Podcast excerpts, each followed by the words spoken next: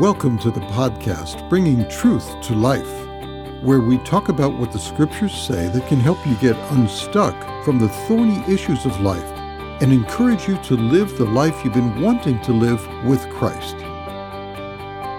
Our speaker today is Henry Clay. We are in a series called Passing the Baton, and we'll be looking at the basics of one to one discipleship and how to get started on a new adventure of helping younger believers grow up in their faith. You'll never be the same. Heavenly Father, thank you so much for this evening that we can be together. We remember tonight that there is a God. A God who has revealed himself, who speaks and gives life. And we turn our hearts toward heaven tonight. A lot of voices calling into our world, a lot of noise. When we get calluses on our ears and on our hearts. Would you break through tonight, please? And touch us in a way that only you can touch us. That may hurt or surely help. And afterwards we'll be so glad that you do those kind of things. We pray in Jesus' name. Amen. Well, tonight we're on the second week of passing the baton, and the title tonight is to be fruitful and multiply. Uh, tonight we want to talk about what do you want to see at the end of your life. Tony Campolo tells the story about a sociological study done of 50 people over the age of 95 who were asked what they would do differently if they had life to live over again. And I just did, by the way, on deathclock.com uh, put in my stuff, and it, as long as I keep an optimistic point of view, I'll live till I'm 95. If I start to get glum, it drops off by about 20 years. So I'm really trying to be upbeat tonight. but they did a, a, survey of these 50 people over the age of 95. What would they do differently if they could live life over? They responded by saying they would, listen to this, they would risk more, they would reflect more, and they would do more things that would live on after they had died. Isn't that good? They would risk more, they would reflect more, and they would think about what can I do of lasting significance. He, uh, Campolo went on to talk about his, uh, something his African American pastor had said one time in his home church. After listening to the students in their church give accounts of their year at college, the pastor got up and said, Children, one of these days you're going to die. You don't think you're going to die, but one of these days you're going to drop, they're going to drop you in a hole, throw dirt in your face, and go back to the church and eat potato salad. When you were born, you cried and everyone else was happy. When you die, everyone else will cry. Will you be happy? That depends on what, whether you live for titles or testimonies. That depends on whether you live for titles or testimonies. And I found that very significant. Uh, that's, that's something worth chewing on over a period of time, isn't it? So we want to talk tonight about uh, when it says titles, I mean, uh, you know, I was the head of this or the head of that, and 20 years later, nobody remembers you at all. But if you invested in people, in lives, uh, where people have a testimony of the impact of your life in their life, then that lasts forever. So we want to talk tonight about bearing fruit. The first major point is, is that it's a priority for God. And let's look at this these uh, three famous men. In the very first book of the Bible, in the very first chapter of the first book, when Adam is made, Adam and Eve are made, we hear the very first word spoken to the very first man. It's the very first command that God gives. You think it might be important? I mean, if you were just going to guess, I wonder what, you know, if you hadn't read the Bible and you said, let's just do a quiz uh, and all the people that maybe can't remember what it says, and let's just see if we could guess it. Oh, he would tell them, love your neighbor. Love God, worship God. That would be number one. Worship God. Put Him in first place. Read your Bible. Behave yourself. Don't commit adultery. Tithe. What would God say for His very first command? You'd think it'd probably be important, at least to God. And let's look at what He says in Genesis 1:28. The very first word to the first man, the very first command in the first book of the Bible, the first chapter of the Bible. very first words out of God's mouth after He made the creation be fruitful and multiply, and fill the earth and subdue it and rule over the fish of the sea, etc. But the very first thing He says is be fruitful and multiply. What was God's plan? Why did He say that? Well, He had created man and woman in His image. And God's plan is to fill the whole earth with His glory, and nothing fills the earth with God's glory like the people that He's made in His image loving one another, living in community, serving, giving, deferring to one another. Well, then there was the fall, and the earth got so bad by chapter 8 of Genesis that God decides he's going to wipe out the whole earth and, with the flood and start over again. So uh, after the flood's over, he appears to Noah and he gives him a command. You think, well, he's probably going to come up with something different. You know, last time that didn't go so well. So he's probably going to say something like, "Can't y'all behave yourselves?" You know, like you say with your kids and stuff, or your grandkids. And and uh, Genesis 9:1, Genesis 9 verse 1, and God blessed Noah and his sons and said to them, "You ready? Be fruitful and multiply and fill the earth." He's going for it again. Wow. Well, it still didn't go very well because now physical reproduction wasn't enough. Since sin had entered, and now mankind wasn't a real reflection of God. When Adam had a son, what did it say? It said he had a son according to his own image, and that image was already fallen. And so now, when there's uh, they multiply and fill the earth, what do you see? Well, at a personal level, you see Noah getting drunk. Even Noah, I mean, he was our best guy. You know, he was our starter dough, and uh, he didn't. You know, he's there naked and drunk. It says, "Good grief!" You know, uh, this isn't going well. And then they said, well, maybe we just need more people. You know, just uh, we just need a, a bigger starting base. So we get lots of people. And then there's the Tower of Babel. It says, well, that's not going very well either. And so by chapter 12, God comes up with a new plan to fill the earth with His glory. And He chooses one man, Abram, and He makes him a promise. He starts off with a promise instead of a command.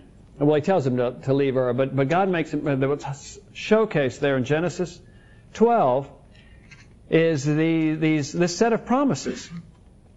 And I'm not going to read the whole passage, but uh, and some of you are already well familiar with it. But there are three things that God promises to give Abram. That was his original name, and God eventually renamed him Abraham. But Abram means exalted father. He was 75, fatherless. And God promises him three things. He says, uh, Leave your country, and I'm going to give you your own country. Wow, you know, I mean, a lot of people would be happy to have just their plot of land and their house on it. It's, or, or maybe, wow, I mean, who, who, do you know that has even a city, much less a state? Yeah, this is my state, you know, uh, North Carolina. It's mine, you know, my father bought it and yeah, wow, you know, I mean, I was f- happy to find that we we even knew the person that originally owned Beech Mountain. You know, I thought that's a big deal. But he, with with Abram, he says, you're going to get the whole, you're going to have a whole country. I said, well, that's good, but he says, I don't really need a whole country. It's just me and my wife, and we don't have any kids. He says, well, I'm also going to give you a seed or uh, descendants, many, many descendants who live in that land. Oh wow, that's if you were wanting to have a baby, that's that's good news. If you're going to have many, then you got to at least have one to get there.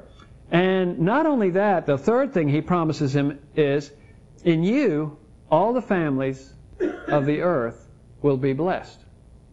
It's going to go better for everybody on the face of the earth because you have lived and believed in me. I said, wow. Not only do we have a, a lot of real estate, not only do we have a, a large family, but on, on top of that, we're a blessing to everybody else. What a great promise.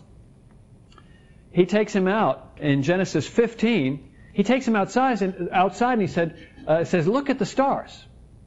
And uh, count them if you can. Of course, you can't. You know, it's. Uh, I read something says uh, right now with what we have now as far as stars, the number of visible stars in the universe right now is, at, is set at 70 sextillion. That's 70,000 million, million, million. That's 10 times as many stars as there are grains of sand on all the world's beaches and deserts. Now that's a big number. And you see, now that's what he says. He says, Abraham, look up. He says, now you don't have any, any sons, but I'm going to make your descendants more numerous than the stars. Somebody once told me that uh, at, at one moment, I mean, in a sermon, you know, it's just a poetic thing, but he says, at one moment he's looking up at all of these stars, and all of a sudden all the stars turn into the faces of children. And they're all staring back at him, saying, Daddy! then they get you, you know, and he's thinking, wow, and he believed God, and it was reckoned to him as righteousness. Well, that's when he was 75. Well, 10 years go by, and nothing changes. I mean, I'm sure they're trying to have children, but uh, none are coming. And so then there's the thing in, in Genesis 16, like, well, maybe God needs help. Maybe He meant for us to be creative and kind of work with this thing. And so well, his wife comes up with this idea of, well, maybe you could uh, have relations with my maid and we could kind of count that. You know, it's uh, maybe not, not the best, but, you know, we got to try to figure this out. And uh, so they have a child, Ishmael, another, and God doesn't say anything. Thirteen more years goes by. he says, "Well, we've we've got, you know, it's a it's a fixer-upper, but it, you know, we, we, can go with Ishmael."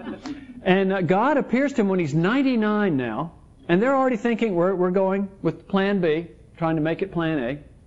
And God says, comes to him and says, "Well, but y'all are going to have a child." He says, "Well, we got a child." He says, "No, no, no. Sarah's going to have a child." Uh, and at that point, God changes his name from Abram, which means exalted father, to Abraham, father of a multitude. Now, he'd already gone around getting embarrassing himself, introducing himself as a childless man, saying, My name is exalted father. you know, it's like great entrepreneur, and everything you've had has been in bankruptcy. You know, it's just not the right name. You know, I mean, maybe fierce hunter or something. But uh, and then God says, "I'm going to change your name. I'm going to make it even worse. I'm going to, father of a multitude." Well, I don't even have one. But it says that uh, God insists, and because it seemed like such a ridiculous thing, in Genesis 17, when he, when God's telling this to uh, Abraham that he's going to have a son, Sarah's back in the tent and, and laughs, and God says, "That's what we're going to name him." Because she snickered, we're going to name him Snickers. Because she laughed, we're going to name him Laughter. So that whenever his name comes up, people will realize uh, how amazing it was what God did. And Isaac was born. Now, what I want to get to with this, because for many of you, these are this is somewhat a well-known history, but there's a there's a pretty big so what in here. The so what is is that according to the Bible, we, you and I, are the sons and daughters of Abraham. Well, so what? Well, whenever somebody has leaves a large legacy and they're no longer here, who gets it? The descendants. And what the Bible tells us, if you look, at, we'll look at these two verses here. Let's see if you get the same thing I get out of it. Galatians 3:7. Therefore, be sure that it is those who are of faith who are sons of Abraham. Do you believe in Jesus Christ? You can just nod your head if you do. Well, what does that say about you? That you are officially before God a child of Abraham. That's how God views you. Okay, well that's good. I'll, i can do deal with that. Galatians then further down in the chapter, and if you belong to Christ, and we we've just said we believed in Him, then you're Abraham's offspring. Well, we already got that out of the other verse, but look at what's next. You have an inheritance coming in. Your ship has come in. There's something that was written down ages ago that belonged to Abraham, and now, because of your faith in Jesus Christ, it belongs to you. What does that mean? It means that whatever promises God made to Abraham, He's making to you also. And part of that is God wants you to have descendants. Spiritual descendants, because we see with Adam and Noah, it was just it was just talking about a physical lineage. But with Abraham, what's passed on is the spiritual life. Because now when we reach people for Christ and have any influence in them and participate in helping people, then we are passing on the life of Christ in them.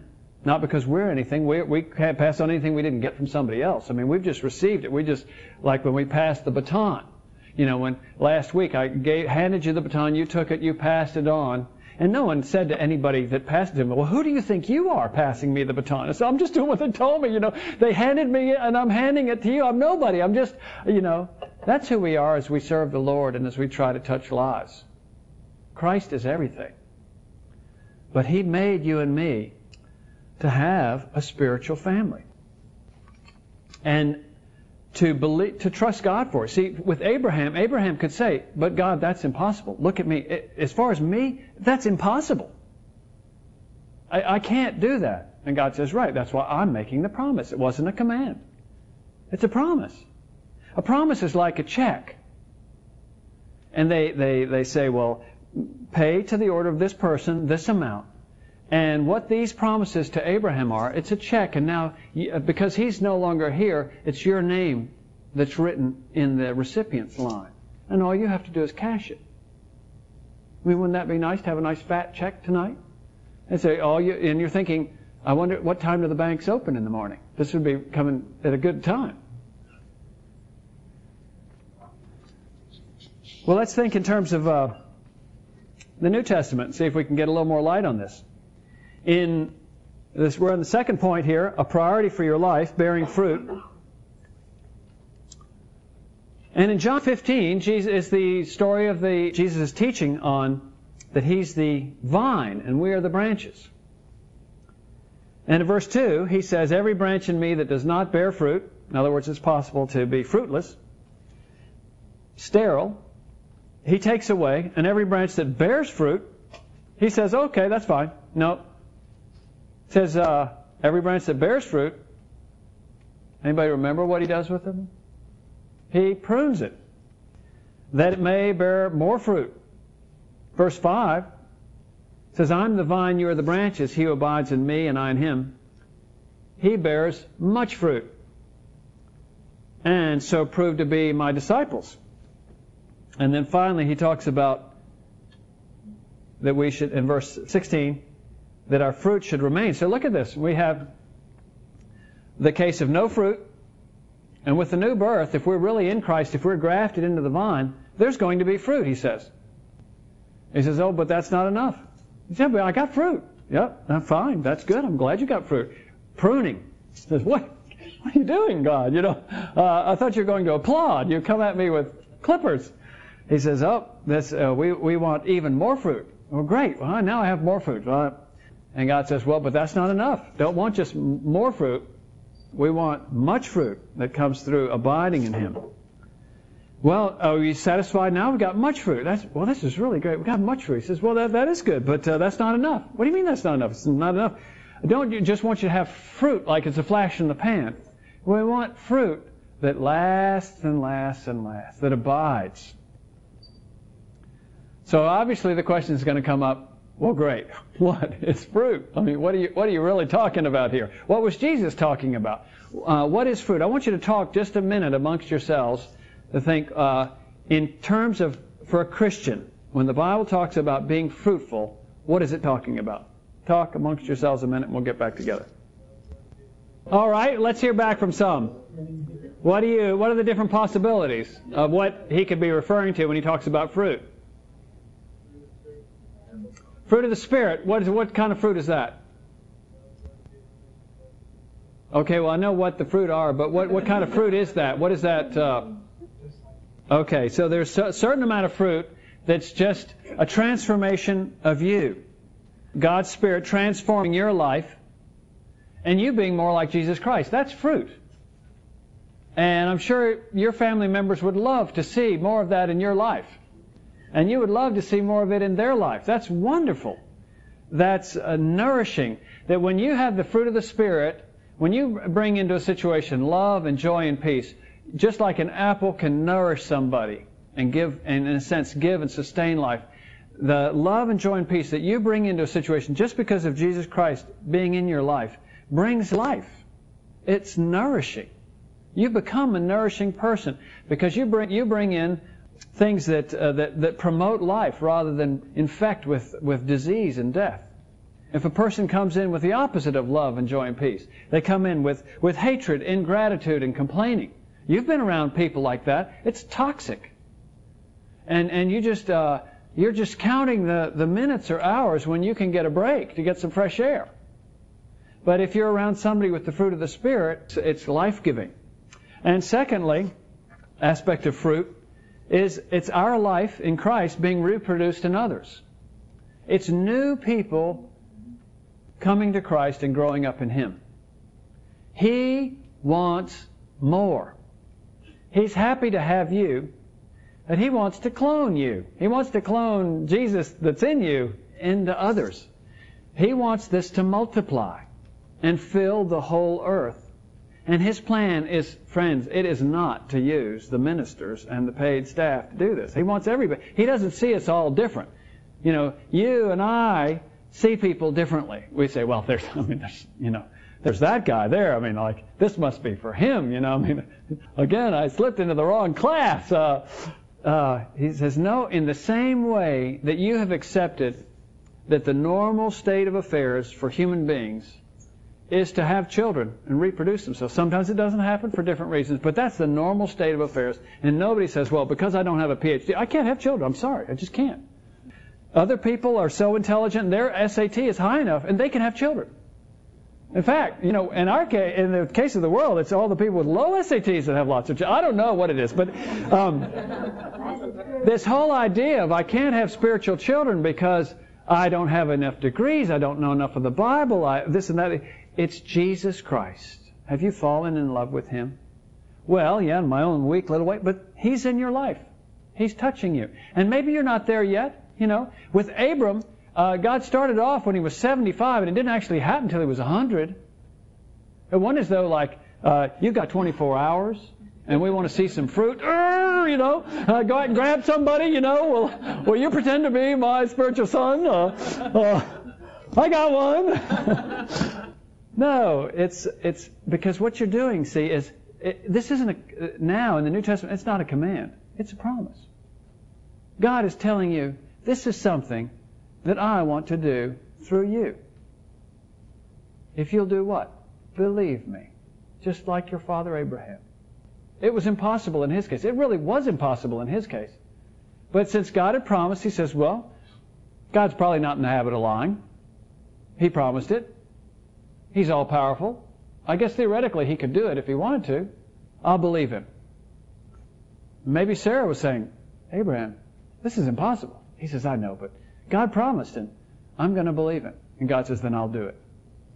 And I'm wondering tonight, do you have the faith of Abraham? Do you have the faith that God, even in maybe in a situation where you feel like it's impossible that that could ever happen with you, but you, you can see that maybe this promise does have something to do with me. Would I be willing to believe that God is that great that He could use me in that way? And if He did, wouldn't that be a wonderful thing? For that person to stand up at your funeral and say, This is the person that helped me. Yeah, we're not talking about absolute 100% perfect faith. We're talking about a trembling faith that reaches out and grabs on to the almighty hand of God and says, Lord, I can't see any way possible, but you're the God of the impossible. So, with fear and trembling, I declare it so. It will be. And that's what the Great Commission is about. Matthew 28, 19 says, I want, I want you to make disciples of all the nations. I want you to think big. So many times we think from our, our littleness up and say, well, I'm just a little person and I don't know anything and I'm not very good at anything and I can't talk to people. And instead of thinking from God's greatness down, what would be something that would be worthy of God and that if He used little old me to do it, He would get much more credit than if He used some of these other gifted people because if they do it, they say, oh, they are just so good at this. If I do it, they say, what in the world is going on? Uh, how, how did that happen? Oh, that must have been God. And He gets more credit if he uses you, if you're thinking you're unusable. So, what I want you to realize tonight is that this is something that's very important to God. From all the way back in Genesis and all the way into the New Testament, Jesus says, if, if you're abiding in me, you will bear fruit. And it's God's will for every Christian that you bear fruit. It's not a calling, a particular calling, a particular gifting. It's His will. That you bear fruit, more fruit, much fruit, fruit that remains. That's His will for you. I don't want you to say it with me. It's His will that you bear fruit, much fruit, more fruit, and fruit that remains. Now say it with me. It's His will that you bear fruit, much fruit, more fruit, and fruit that remains. Do you believe that? It's God's will that you, you, you, you know, now you're not just in the stands and you applaud those people that are so good. Oh, look at them go! I'm, that's my team. Crow team, go Crows! You know. Uh, says no. He says you are a player in this, and it's my will. I wouldn't have called you if it wasn't my will for you to bear not just fruit, not just more fruit, not just much fruit, but much fruit that remains. Will you believe? Well, let's look at some of the, th- the third point, the obstacles to bearing fruit. And I think a nice illustration of this is in Luke chapter 1. And we see two women. Uh, one of the themes through the Bible is fruitless women. They're called barren women, sterile women that wanted to have children and couldn't have it. And the whole thing was, as they trusted and prayed and believed in God, they were able to have children. But and that was a picture lesson for us because many of us feel barren, sterile. Like I, there's no way I could do that. And we see Elizabeth, the mother of John the Baptist, who was too old to have children. And we see Mary, who was considered to be too young to have children. With Elizabeth, it was too late to have children. With Mary, it was too soon. She wasn't supposed to. With Elizabeth, she couldn't have children. Mary, she shouldn't have children. But in both cases, it was they weren't going to have kids, and yet both of them did. Both of them bore fruit. How? By the power of the Holy Spirit. It's a God thing. You see, that's why it's a faith thing, because it's a God thing. He's not saying, well, oh, I think you can do this, you can do it, you can do it, you can do it. You know, like, like the cheerleaders on the side of the team trying to get the team going. He says, no, God can do it, God can do it, God can do it, even through me. It was by promise, not by command. And when Mary said, how in the world can this ever happen? Look at, look at Luke 137, what, what uh, Gabriel says. Luke 137. Uh, she says, How can this be? And, and the angel said, For nothing will be impossible with God. Nothing will be impossible with God. And Mary says, All right. Behold the bond slave of the Lord. Be it done to me according to thy will. And that's how we ended up with a Savior. So there are difficulties. I imagine you have difficulties in your life. You have uh, things that you think this just uh, can't happen, uh, particularly in terms of helping helping somebody else. But God can overcome all difficulties, and it's something that's His will. We also find that uh, excuses come up. Some people say, "Well, it's not my gift. I'm just uh, my gift is serving or whatever." Some people say, "Well, uh, I've been a Christian ages and I've never done this," and so they're like Abram that says, uh, if I'm 75 and I haven't had any kids, I'm not going to have any kids. And God says, will you just believe my promise? Um, some people say, well, my thing is sowing, not reaping. And I go and I pass out tracts, but I, you know, as far as this actual personal contact with somebody or, or trying to bring a person to, encourage a person to ask Christ into their life or help them learn how to, how to have a quiet time or anything, any of those things, this is, oh, you know, I just would terrify me. I says, well, if this is what God has for you, I mean, there are plenty of people that are terrified of having kids. Of course, some then ended up not doing it because of that. But most people deal with it and end up having kids. And uh, the thing with children, it's not just sowing; it's also reaping. It's actually actually having children and raising them. Fourth excuse might be satisfied with just a little. Well, I'm just I'm just an usher, or I just I just help clean up on Wednesday nights after the Wednesday night dinner. That's my thing, and I'm that's I'm humble and sweet and invisible. and I want you to know that God says to you, I made you to be fruitful. I made you and called you for fruit, more fruit, much fruit, fruit that remains. For you, that everybody. And I'd like to use you. And fifth, there are people that say, well, I just witnessed by my life. In other words, I'd never open my mouth to a soul. And so, what do people think with a per- if a person never mentions that they believe in Christ? Well, they just think they're a nice person. Uh, salt of the earth American.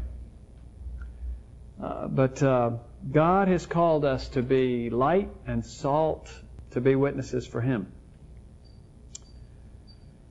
Fourth, let's talk about what do I need to bear fruit? What do I need in order to bear fruit?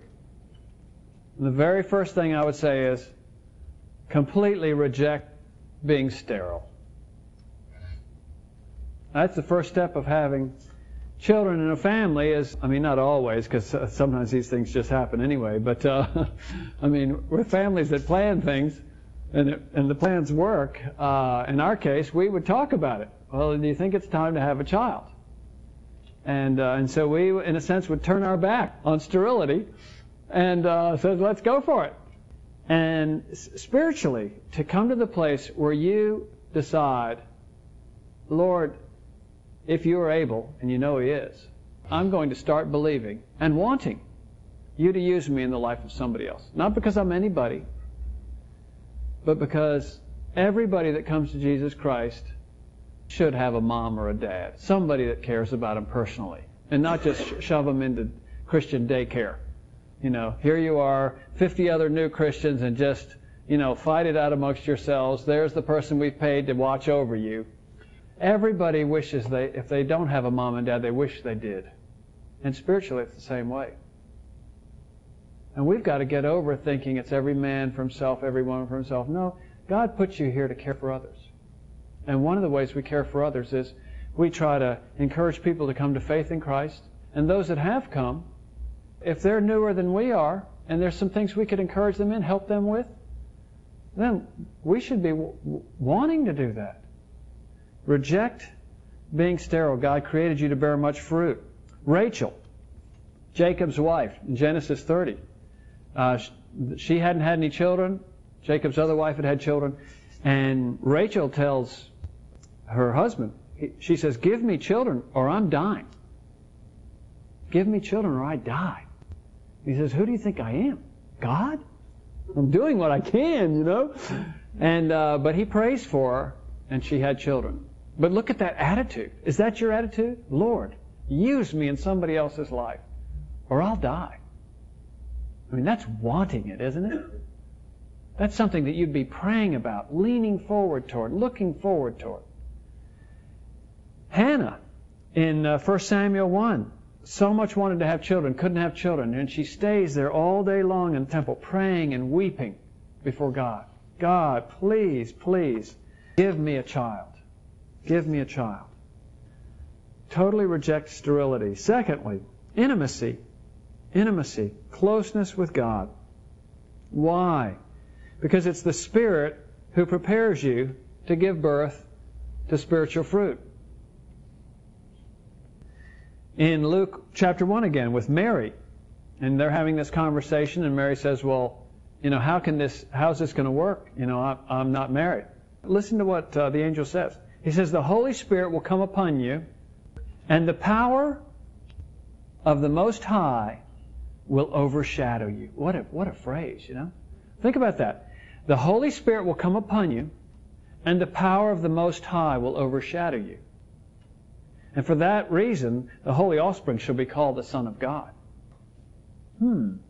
Now, link that for your own life to Acts 1 8 where it's the, it's the last telling of the Great Commission. He says, You shall receive power when the Holy Spirit has come upon you, and you shall be my witnesses all over the whole earth.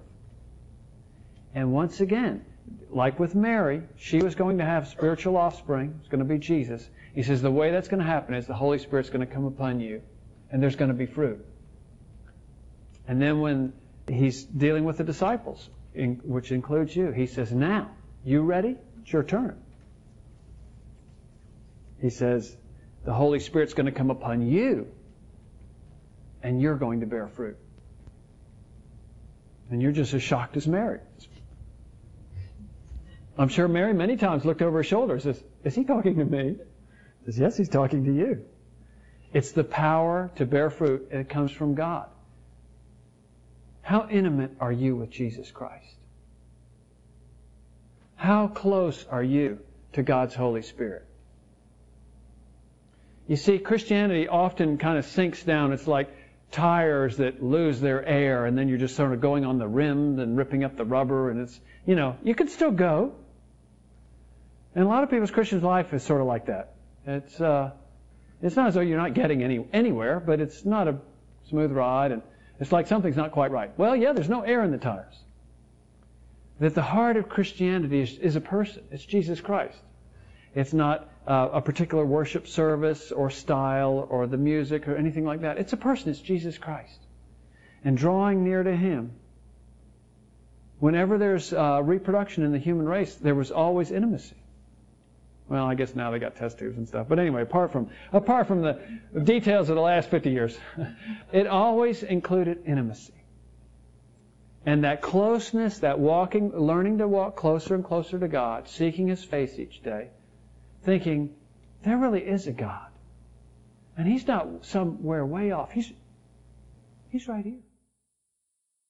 You mean here? Wow. He's real. And as you learn to walk in intimacy with Him, He says, it's gonna bear fruit. And that's His will. Just like with, with Abraham, even though it took an awful long time, and it didn't seem to be working most of the time, it ended up bringing us the Savior of the world, the Jewish nation, the whole Bible, all that flowed out of that promise to Abraham. And even though it didn't look like it went that well during his lifetime, he believed God anyway.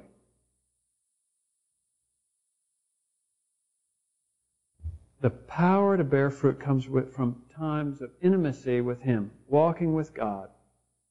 So this bearing fruit isn't an Ishmael.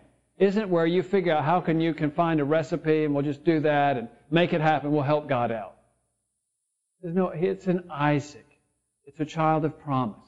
It's something that God is going to do. Not with you being all passive. No, no, no. You're actively believing. You're looking for it. You're rejecting sterility. You're walking closely with Him. You're looking for that promise to be fulfilled. You're wanting to cash that check.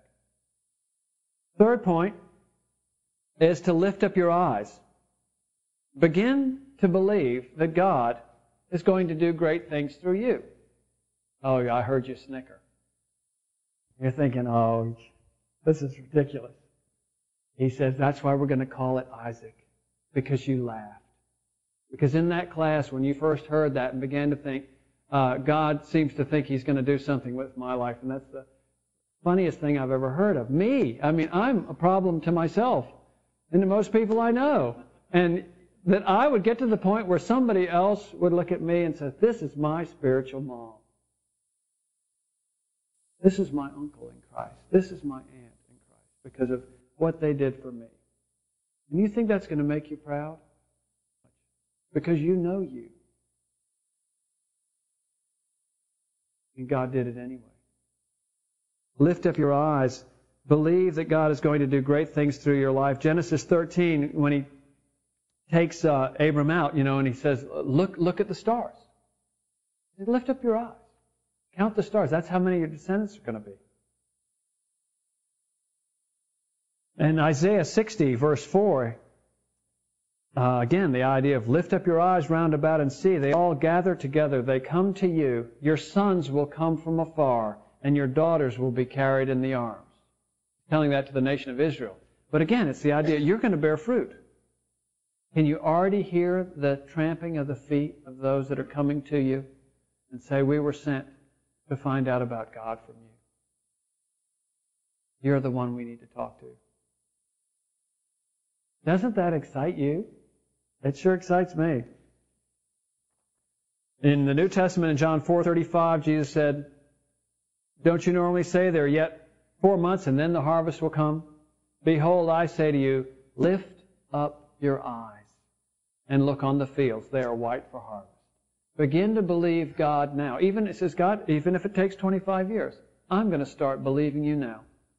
That you are going to take my measly little life and use me in such an astounding way that everyone will say, there must be a God. And fourth, persevere. Persevere. Hebrews 11:13 says all these died in faith without receiving the promises, but having seen them and having welcomed them from a distance. So they got God's promise, but even in their lifetime it wasn't fulfilled in a way that they could grasp it. But they still they died believing. And God always will fulfill all of his promises. He doesn't he doesn't make promises that he doesn't fulfill. Are you willing to work on this your whole life long, even if you don't see tons of fruit? Um, Abraham, think, think about Abraham. 75 years, nothing, but he didn't have a promise. At age 75, God comes in, makes a promise, says, great. 24 years later, nothing's happened. Says, don't you think he was tempted to be disillusioned? Well, no, because he'd sort of made another plan. He'd sort of gotten his Ishmael going. But uh, uh, that first 10 years, he's probably thinking, what's going on? There are a lot of people that are very disillusioned that are disillusioned with, disillusioned with church, that are disappointed with prayer. They think this thing, it's a gun. They tried to shoot it, and it didn't seem like anything happened. They think, you know, is it me? Is it the gun? Why, when I pray, doesn't seem to happen like I wanted it to happen? He says, you need to believe what I have said. And you need to trust me and act on it. I was very impressed with reading a book, a biography of E.M. Bounds. How many of you have heard of E.M. Bounds? A number of you. He wrote a book called Power Through Prayer, probably one of the most used men of God in the area of prayer in the 20th century. And he was a chaplain in the Civil War and would go around sharing his faith and wrote about 13 books. Only one of his books was even published during his lifetime. And it wasn't until he was about 65 years old that he found one person that wanted to be discipled by him. And he was a minister. He'd been at it for about 40 years. And I thought, that's discouraging. I mean, um, for him, I mean, you know, I think this poor little guy, you know, uh, here, here, that's his profession. You know, at least you get to make your living doing something else, you know. I mean, they're not coming expecting that from you. If you do it, it's a surprise. You know, it's kind of like kind of an extra bonus or something. But this guy, it's his job, um, part of his job.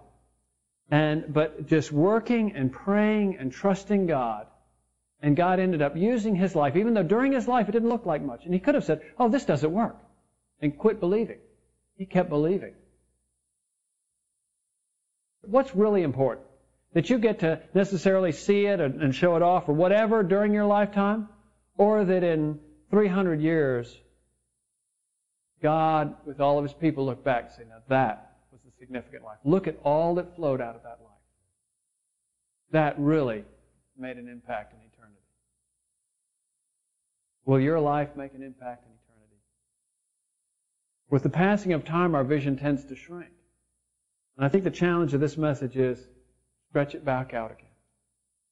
God doesn't want you just to bear fruit. He wants you to bear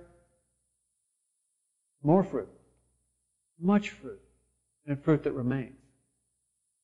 This was God's first command, and it was Jesus Christ's last command. It's of the highest importance to God. What's God's will for your life, that last bit? Be fruitful and multiply.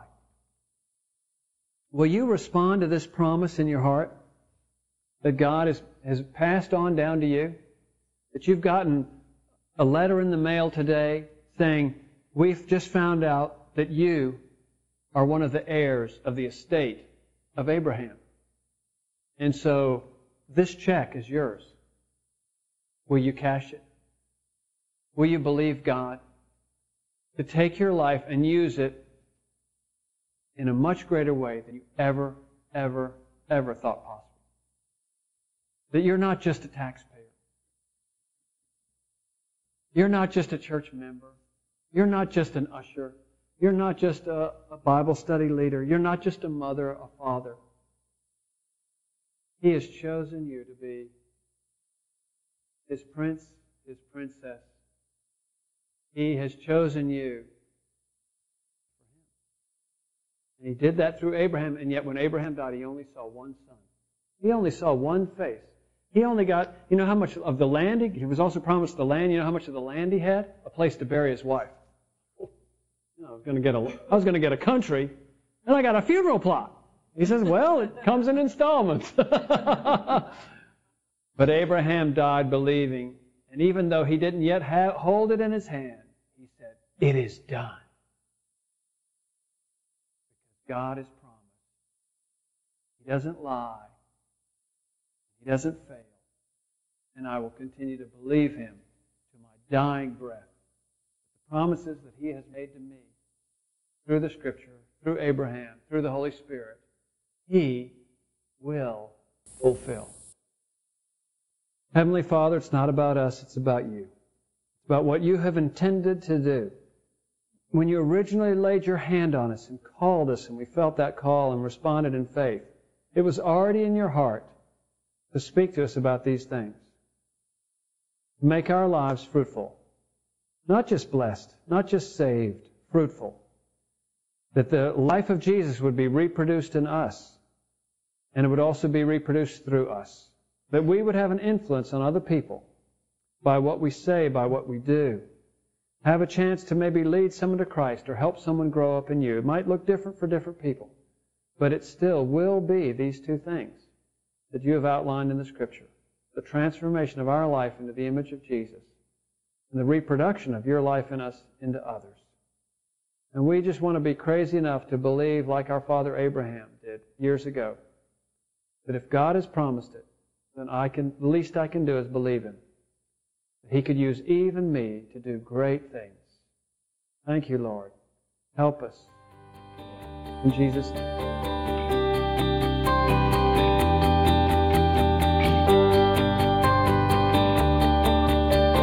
Thanks for joining us on Bringing Truth to Life. If the message has encouraged you, please subscribe and give us a review. This helps more people find our podcast. We hope you'll join us again for the next podcast of Bringing Truth to Life.